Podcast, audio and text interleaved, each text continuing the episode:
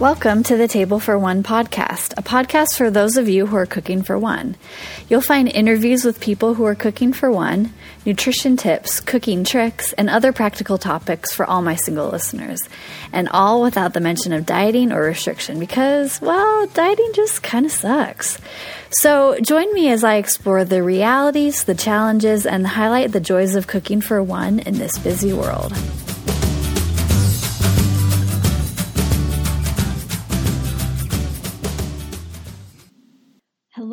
Welcome to the first official episode of the Table for One podcast. Here's the place to talk about real life tips for the solo eater. So, today I'm exploring the question of what is it really like to cook for one? You know, this is an interesting question because honestly, I've never really thought about it until after my experience that I talked about in the in in the intro episode. I'm having a hard time talking today.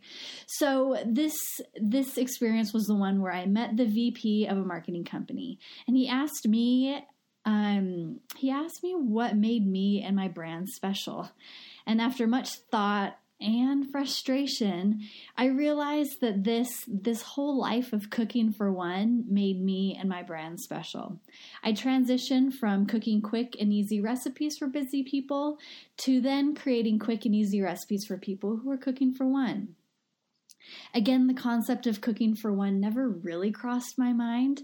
Of course, I'd done it for a while, but it never really seemed particularly challenging or special until I really thought about it.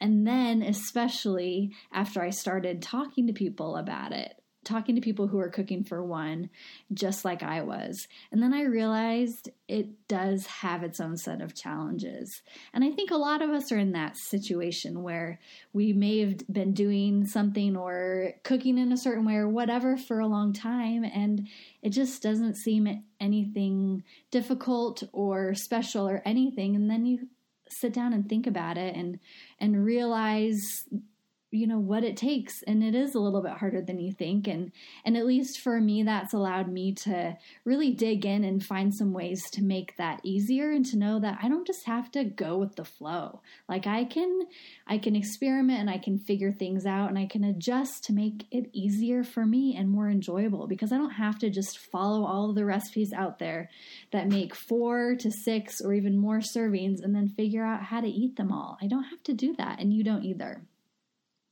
so, to get started, I really wanted to kind of share a little bit of my background again, just like I did in the intro episode, but to share a little bit more about my background, to give you some ideas or to share some things that I've experienced. And maybe you will be able to relate to some of those, maybe not so much, but this is kind of giving context for why I really believe in this and, um, you know, the experiences that I've had that have taught me about cooking for one.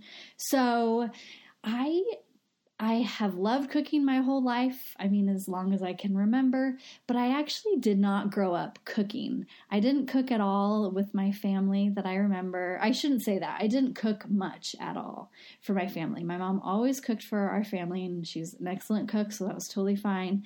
I remember taking a home ec class in middle school, and there probably was a section in that class that was on cooking. I did take, I think, two cooking classes in high school that were really fun, and um, that was really it. That and like quesadillas or nachos that I'd make for a snack after school. And then fast forward to college, that's really when I started cooking because I had to. I didn't have a mom there to cook for me. And I found myself, you know, after I was living, after I was out of the dorms, living in an apartment with friends, I would make, you know, one to two recipes a week because I, you know, couldn't get through the food fast enough to be able to cook any more variety than that. And I, you know, I I real I realized that that I got so bored with some of the foods that I would make. I remember one pasta dish that or was an orzo dish, excuse me, that was really good. And I still kind of remember the flavors and it was lemony, it was cheesy, it was awesome, but I've literally never made it since because I had to eat it for like 5 to 6 meals and I'm still a little bit traumatized what like 8 years later. And so that was an interesting experience. I also remember trying dinner groups with some friends and with other people, and they honestly just were terrible. They failed miserably because we all had different expectations when it came to like different foods that we would make and whether or not people would cook and all sorts of things and it you know it, it it did not make life easier and the whole point of that was to get you know to talk to other people and to eat with other people and then to have something different and to not have to cook every night that didn't work i one thing i did do that was really fun and actually worked was hosting potlucks and particularly dinner ones um, with the roommates that I lived with. And that's something that I do to this day that I really love. Um, it's a great way to get people together and to not have to eat all of your meals alone. Fast forward to my dietetic internship. So, this was essentially supervised practice um, at lots of different locations and different areas of nutrition. And you know, it was just like working plus school. I was exhausted. I frankly do not remember so many days going to bed before the sun went down. Um, and I did that during my internship. I ate lots of random bags of salad, and that was before the days of all the really exciting salad mixes. So they were just like salad and like a lame um, dressing and I say lame because I just don't remember tasting that great. And then like random pasta dishes, and then I'd zonk out after eating dinner. I was so tired. And then thinking of my first job. So I lived in apartments with limited fridge space and lots of roommates. So, you know, I, I'd have to go to the grocery store pretty often if I wanted anything fresh. And I, you know, couldn't plan ahead so much, even if I wanted to. I also lived in situations where none of my roommates cooked, and that was a really interesting experience for me because I grew up in a house where my mom cooked every night.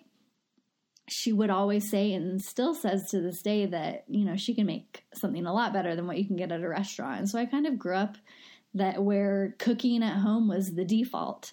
And then I lived with roommates who didn't cook and they'd go out as default. And so here I was exposed to something completely new. It wasn't any any better, any worse. It was just different and new. And oh, all of those foods that they brought home looked so good and they didn't have to put any effort into it. And and they could eat and they could watch TV and just and then throw it away and not have to do any dishes. It just seemed great. And so that was interesting and um and and yeah, that was just an interesting experience. And then I also had times where I straddled between not wanting to have to share the kitchen yet again, having to, you know, get all over each other and be in each other's way, and then also wanting to spend time cooking and eating with roommates. So that was interesting because it would, you know, depend on mood and the day and and you know, roommate interactions, right? To see how that went. And then fast forward to a little bit more recently. So I transitioned from working full time to part time, working part time at home, and then working full time for myself.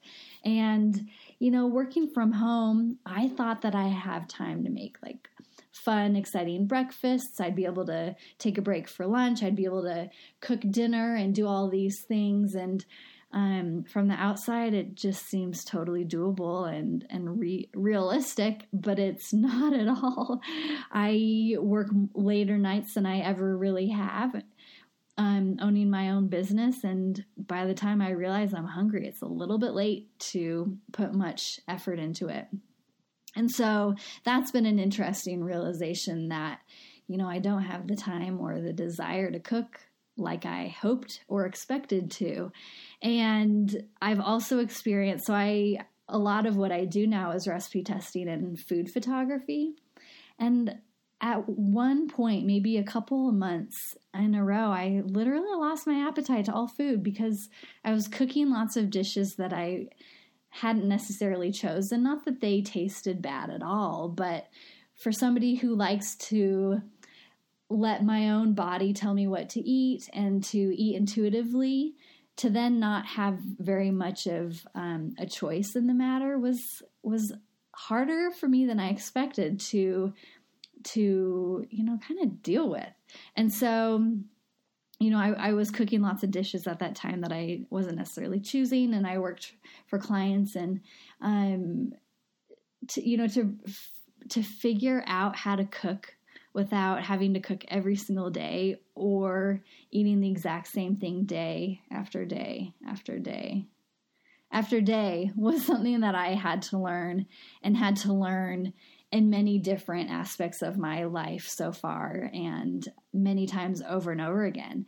And so, what I really want to get across by sharing this is the fact that we're all just trying to figure it out. Even as a dietitian who loves to cook and now cooks for a living, I'm still figuring it out and then refiguring it refiguring it out and then figuring out again. So, recognizing that we all go through seasons of eating, we can sometimes cook, we sometimes can't cook, sometimes we want to cook, sometimes we don't want to cook, and that's all okay. I like to think of eating, of feeding yourself as a big giant experiment.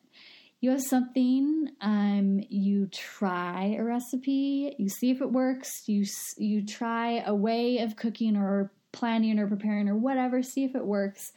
You keep what works and you adjust what doesn't. It doesn't have anything to do with your abilities, it doesn't have anything to do with your stick to itiveness or your worth. It's just a freaking experiment that will change all the time.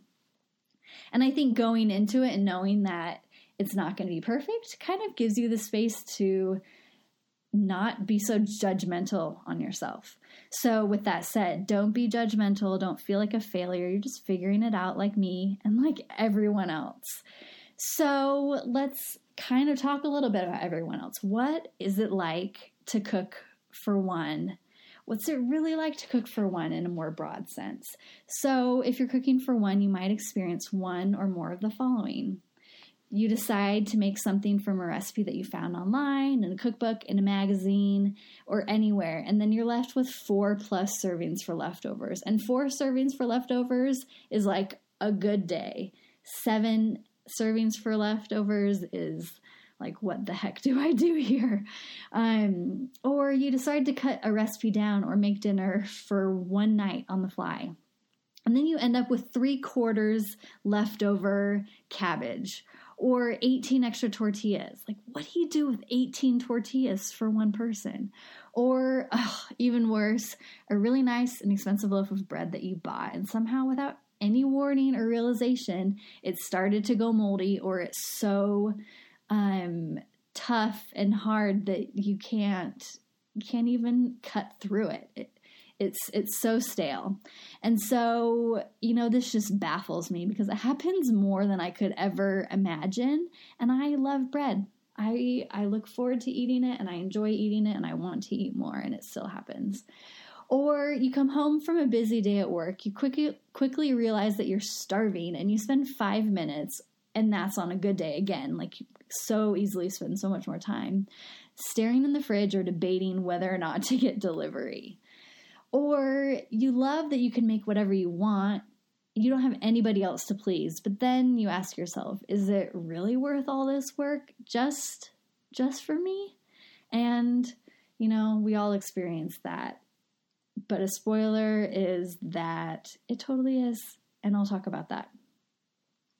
Or your most consistent dinner companions are the characters from your favorite TV show. I wish Trevor was my real life consistent dinner companion, but for now I'm just going to have to watch him on The Daily Show. or you question if somebody would find you if you were to choke. Or finally, you tell yourself that you don't want to do the math after a long day at work. Or if you're like me, you never want to do math. I mean, what even is a quarter of three quarters of a cup of chicken broth? You know, when you decide to cut a recipe down to not have to eat four days of leftovers? So, if you're cooking for one, you probably relate to at least one of these experiences. Cooking for one can be a really fun, empowering, and exciting thing, but it could also be miserable, lonely, um, and just uh, can be a sad experience depending on how you look at it. So, don't worry, I'm here to help. And on my next episode, I'm going to explore the question what do I do when I'm hungry and I don't have anything planned?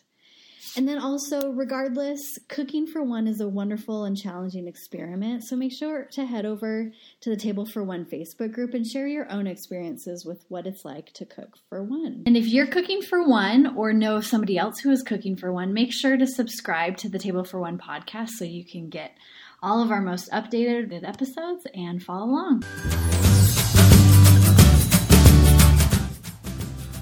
Thanks so much for listening to the Table for One podcast with Rebecca. If you're cooking for one or know somebody who is, make sure to subscribe to the Table for One podcast on your favorite podcast app. That way, you can stay up to date on new episodes that will help you make cooking for one easier and more enjoyable. Feel free to continue the conversation over at in the Table for One Facebook group. You can also find recipes or work with Rebecca over at nourishnutritionblog.com or honestly, the easiest way is to follow me on Instagram. My handle is Nourish NutriCo, and you can click on the link of my profile to get more great resources for cooking for one. Talk to you next week.